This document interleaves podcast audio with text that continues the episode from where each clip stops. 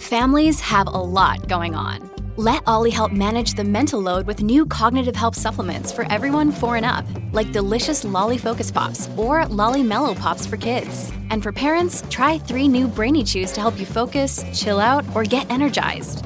Find these cognitive health buddies for the whole fam at olly.com. That's O L L Y.com. These statements have not been evaluated by the Food and Drug Administration. This product is not intended to diagnose, treat, cure, or prevent any disease. This is the John Oakley Show podcast. Let's get back into the panel. Topics worthy of discussion for Pizzaville. Dial pound 3636. Again, with Tom Parkin, columnist with a bluntly social democratic point of view. John Turley Ewart, risk management consultant specializing in capital markets with extensive experience on Bay and Wall Streets. And Lindsay Broadhead, corporate communications strategist. Lindsay, let me ask you, uh, because you're the corporate communication strategist and it comes down to messaging, this thing with the hereditary chiefs, Carolyn Bennett and her provincial counterpart, uh, meeting out in northeastern BC over the weekend, and uh, an arrangement was arrived at. This is the early word, and everybody is kind of waiting around like, uh, you know, the, the holy smoke to come out of the uh, vestibule there for the Pope. You know, uh, what's its signal here? Nobody has any idea what's going on. Uh, is the government playing this one close to the vest appropriately, or do you think there are a lot of people who are uh, feeling perhaps a credibility issue here, and the best interests of all Canadians are not being served? How do you see it? I see this as um, Trudeau setting the stage for everyone to save face. If that is not the case, he is undergoing what is going to be the most epic fail of all time because I think all hinges on this particular move, and I'm assuming there is a smart chess game going. Perhaps I have too much faith Mm. in government, uh, let alone his government. I'm not sure, but I think he's setting up for the uh, chiefs to save face. Uh, for First Nations to reconcile, even amongst themselves, a little bit and have conversations. This project has to go through, right? Uh, it has to go through for all the reasons we just described. Uh, coronavirus isn't a isn't on a single path, but it is having uh, an economic impact. Canada needs some other tools to spurn uh, the economy, uh, and they Canada needs to show the international market, let alone the domestic market, let alone Alberta, uh, that we can build. And yet, the So- last word from the hereditary chiefs was uh, this doesn't mean anything. I mean, we're still against the project. So uh, it's almost like set back to square one. John, how did you interpret things? Well, I, I think it was very important to hear what the Premier of, of BC said, and that is the pipeline is going to be built after they had this conversation. My understanding is construction has started again. So that tells me that whatever agreement that they came to, that that piece of the puzzle has been solved. Uh, the piece of the puzzle that may not have been solved is, you know, where the pipeline is exactly going to go. Because I believe some of the hereditary chiefs that opposed the pipeline uh, were concerned about uh, where that pipe pipeline was going to ha- uh, be placed. So it's quite possible that it's going to be moved somewhere else, and that's part of the discussion that that this uh, uh, Aboriginal community may be having right now. All right. And so, to Lindsay's point, I mean, if this turns out to be uh, some kind of ameliorating the whole situation, does that reflect positively on Justin Trudeau, like he's pulled a rabbit out of the hat or the, the fat out of the fire, whatever metaphor you want to use, a bit, although the response was delayed. So uh, I think he has to wear that. Uh, three weeks ago, four weeks ago, uh, he could have had the meetings to uh, with with the, the chiefs of the Wet'suwet'en Nation to to to to address the underlying problem, which is land title. Uh, I mean, it could it happens to be a pipeline, could have been a road, could have been a ski hill, could have been any kind of development happening on this disputed land. Uh, the question is, whose land exactly is it? Um, that is that question has been, of course, around since you know BC joined Confederation in 1871. It's been specifically around since a major Supreme Court uh, decision in 1997, yeah. and it's been uh, present for us for a year and a critical for a month.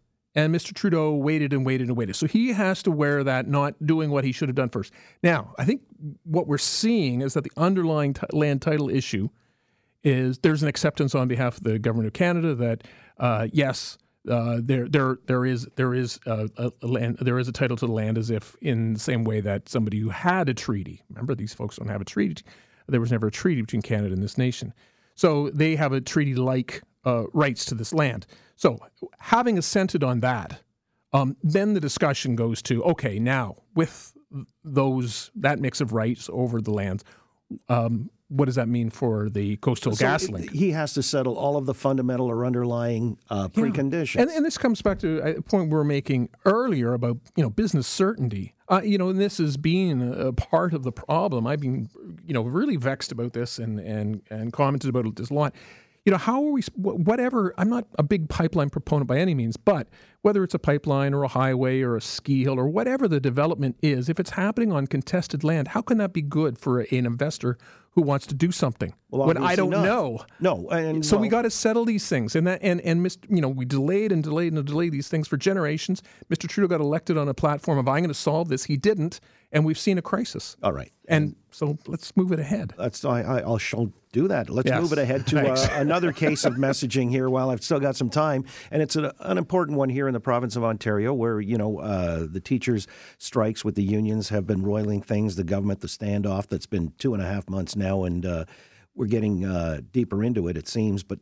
Yesterday, Minister Lecce was on this show, and he was talking about making conciliatory gestures towards the Secondary School Teachers Federation, certainly by removing any idea of a mandatory online course, let alone two or four. It'd be optional now, and uh, taking off the table as well uh, the class size thing. Effectively, I mean, going to 23 on average from 22.5. Whereas, you know, everybody, he staked out the original position of 28 students per teacher on average. Uh, and he's walked that back. Uh, but he's still insistent on the 1% wage cap and uh, as well a merit based hiring system for replacement teachers rather than based on seniority. So he's given something. This is the quid pro quo argument. Uh, how will this play, John, in the court of public opinion? Now, last hour we had somebody on uh, our midweek panel su- suggesting that this is in violation of all kinds of negotiations and you know labor relations rules, and but you don't negotiate in public that way. What did you make of what Lecce uh, came out with yesterday? Well, I, I think what he's been doing is carrying on the the whole narrative of, of this entire conflict, and it's been a political one. And if anyone thinks that the uh, the unions have not been political about this from the beginning, in their opposition to the conservative government, uh, to Premier Ford, and then to to Minister Lecce, well, then they're dreaming. So what I think what's happened here is you've got into a, a battle for uh, you know the political support from the people in this province. And I think where the unions have been sort of knocked back on their heels is that uh, the the the conservatives are not the Mike Harris conservatives of yesteryear. They're actually being pragmatic, and that is okay. If you're saying that the that the class size and, online learning is the issue, and you know we've polled and that's what parents are saying, you got it. We're going to go there, and we're going to keep class sizes where they are. Uh, but that one percent, because you said it wasn't about any money you're going to have to uh, eat that.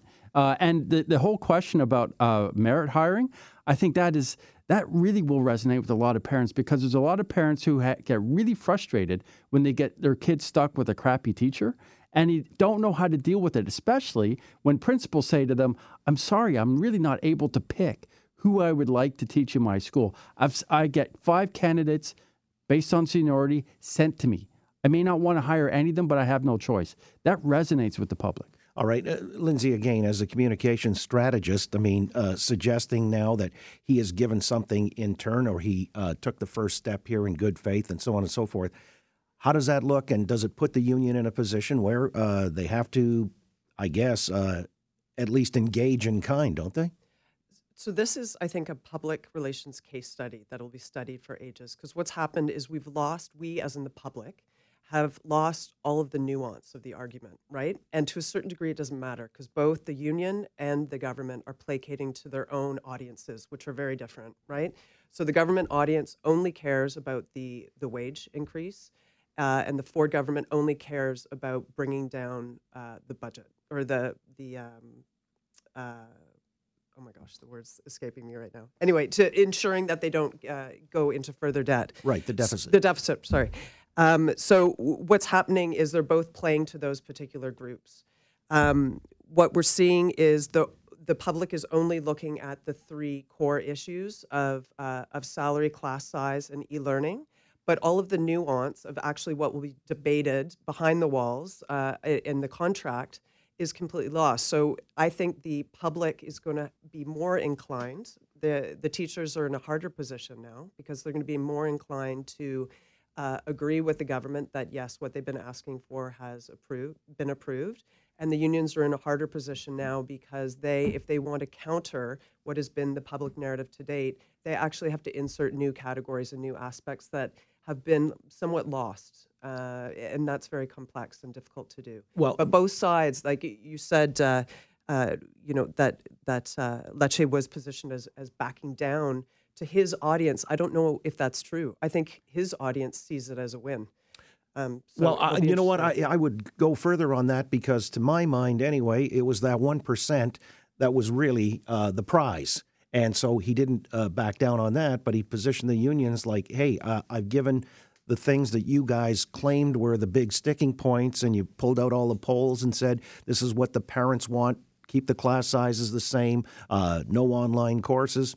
All right, you got that now. But uh, would you also recognize, as the quid pro quo, this 1%? He wants to hold on that 1%. Tom, uh, brilliant strategic move, or do you think uh, because the unions didn't want to engage today in any kind of negotiations or talks, they sort of rejected that? Uh, that was the last word from late last night. What say you? Well, I don't think their goal was uh, simply to hold wages at a 1%. Um, there was a much bigger ambition, clearly. Um, and, uh, you know, to increase class sizes and get the e-learning Well, on. there's a That- cost affixed to that, sure. That that was that was fought off uh, successfully, partially successfully. Although though, and this is to Lindsay's point, there are some nuances that the teachers unions are saying today. Like uh, it's it's not all obviously it's not all the way back. It was set at 22 with a cap. Uh, now it's 23. So in fact, it is a small growth, not as much as originally proposed. Uh, to get your child exempted from the e-learning requirement, you actually have to go see a guidance counselor. Apparently, it's not it's not just you know, it's, so the onus is on you. You got to have a meeting, blah, blah, blah, blah, blah. Uh, so there's a, a bunch of little things that if uh, teachers, um, you know, want to bargain this out and want to raise these objections, uh, the, the court of public opinion is going to have to try and wrestle with detail. That's tough. But I, I think the overall picture here is that these, uh, the, the, the, this may be a story winding down. I hope so. But the, the overall picture is that the Ford government engaged in a fight uh, that the public really did not um, want to have fought for them, and that's what the government's job. Are you sure about do. that? Well, you know, you you probably saw the Angus Reid poll of premiers around this country the other day. Mr. Ford is heading towards the basement. Uh, he's down to 31 percent approval. Uh, his Well, sometimes heavy lifting doesn't make you popular. That's the yeah, the, yeah. There, he, there's there's I don't know if that's heavy lifting. I think it's just in the wrong direction. He never he never asked Canadians, he never asked Ontarians whether we wanted larger classrooms. He never asked Well, about. how do you reduce a deficit then? I well, mean, stop giving away the tax cuts. Let's stop with okay, that. so we get back to that again. Let's let's let's stop cutting our paycheck. Yeah, Uh-huh. because if we want to have a great country, we've got to have a good education system. I mean, that's just that's a fundamental. John, back to that point on the 1%. Uh, do you think that was the end game or the goal? The government actually gets them to uh, concede that point and then everything else is a wash? Well, I think it is a very clear ambition of, of uh, the Ford government to manage the, the, the deficit and the debt by having uh, increases in wages for the civil service capped at 1% across the board. I don't think they could have given 2% to teachers and then gone back to the civil service and said, we're only giving you 1%. When I say civil service, you know, the bureaucrats uh, who work in, in, in various ministries. So I I think that was a critical uh, win that they had to get. Uh, and I do think, uh, you know, they have been more pragmatic than people have expected. I think for for years, you know, you build up conservatives as ideologues, and I think if they come out of this with an agreement where they keep the one percent, work on the details, but there's no strike uh, between all the all the unions, um, I think they're going to look better. I, I, it, to, it could happen that way, but I think with the nurses union on the horizon, um, this sets an interesting precedent for one percent because that will protect them with with any other uh, challenges that they have moving forward. But I do think the Ford government has been painted with a dirty player kind of brush, um, rightly or wrongly. Them doing the announcement in the way they did it feels a little bit disingenuous. Um, and right from the beginning, when they came out and they you know, they mandated the one percent, it's they're making deals in the public space outside of what was traditionally closed door type of meeting environments. So I, I'm not sure if that sets them straight with the with the populace. And then you've got the wild card. Best laid plans of mice and men uh, go out the window because the COVID 19 comes along, changes all of the equation. And, uh, you know, the economy takes a hit. uh, and you have to hit a reset button of sorts. Interesting. Uh, we live in interesting times, Tom. Remember that old Confucius? That's a curse, right? Yeah, that is a curse. Uh, we're going to leave on that note, though. Thank you all for coming in this Wednesday afternoon, making it a great day for talk radio. John Turley Ewart, Tom Parkin, Lindsay Broadhead. We'll do it again soon. Thank you to Robbie Trevison and Mary Feely, and to all. Thanks for listening to the John Oakley Show podcast. Be sure to rate, review, and subscribe for free at Apple Podcasts, Google Podcasts, and anywhere else you get your on demand audio.